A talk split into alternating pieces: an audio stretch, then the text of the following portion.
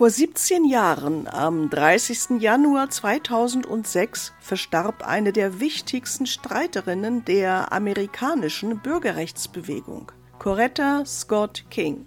Lebenslang kämpfte sie für die soziale und wirtschaftliche, politische und rechtliche Gleichheit der Afroamerikaner in den USA.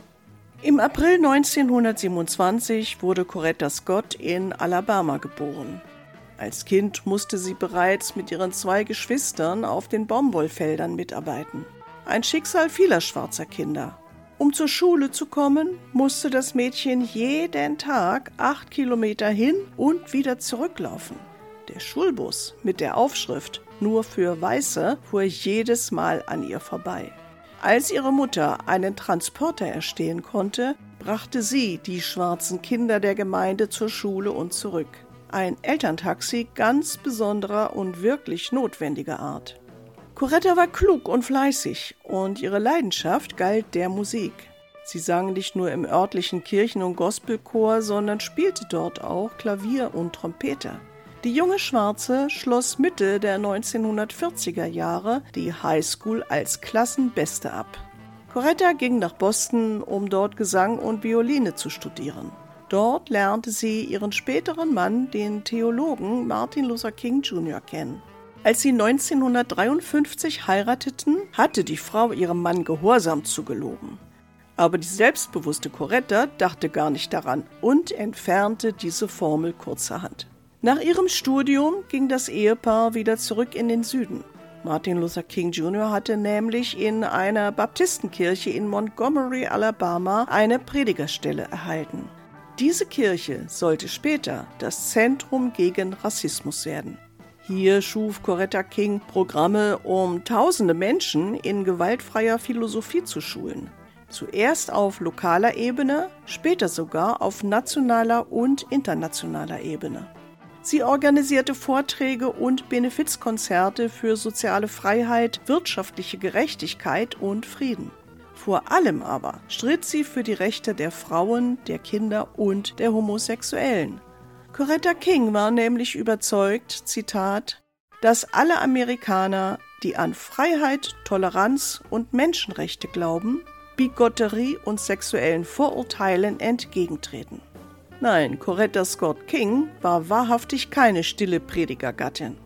Inzwischen Mutter geworden, blieb sie eine aktive Streiterin in der anwachsenden Bürgerrechtsorganisation. Sie sprach leidenschaftlich und klug auf den Zusammenkünften.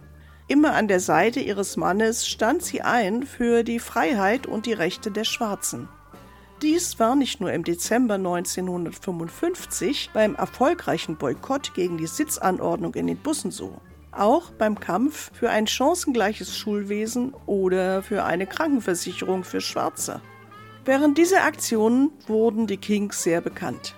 Das rassistische Umfeld in Alabama aber antwortete darauf mit einem Bombenanschlag auf ihr Haus. Obwohl Coretta währenddessen allein mit einer Tochter zu Hause war, ließ sie sich nicht einschüchtern. Und obwohl sie weiterhin mit Mordanschlägen bedroht wurden, organisierte sie weiterhin die immer häufigeren Auftritte ihres Mannes. Während sie nach wie vor an Bürgerrechtsprotesten teilnahm, zog sie die vier Kinder groß und erledigte den Haushalt. Die schwarze Freiheitskämpferin führte auch nach dem Mord an ihrem Mann seine Vision des gewaltfreien Protestes fort. Coretta Scott King gab nicht auf. Vier Tage nach dem Mord leitete sie bereits eine Demonstration mit fast 50.000 Menschen. Im gleichen Jahr noch führte sie den traditionellen Marsch der Armen durch Washington, D.C. an. Durch ihre Arbeit erreichte sie, dass 20 Jahre später daraus die größte Demonstration in der Hauptstadt wurde. Organisiert und koordiniert durch das von ihr gegründete Martin Luther King Jr. Center für gewaltfreien sozialen Wandel.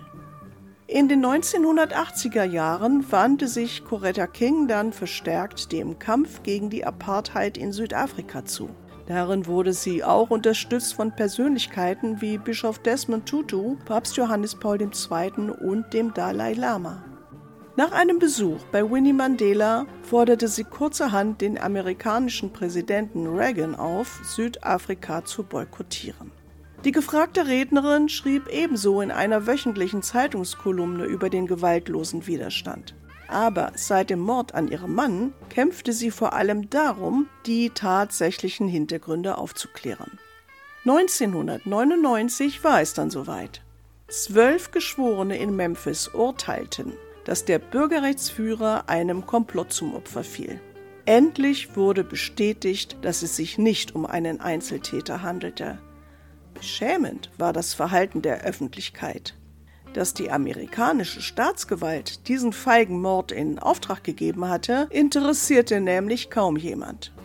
Aber auf Coretta Scott Kings Betreiben wurde schließlich ein Nationalfeiertag zu Ehren ihres Mannes eingeführt. Als sie am 30. Januar 2006 starb, nahmen an ihrem Begräbnis gleich drei US-Präsidenten teil. Jedoch von echter, gelebter Chancengleichheit zwischen Schwarzen und Weißen kann noch immer keine Rede sein.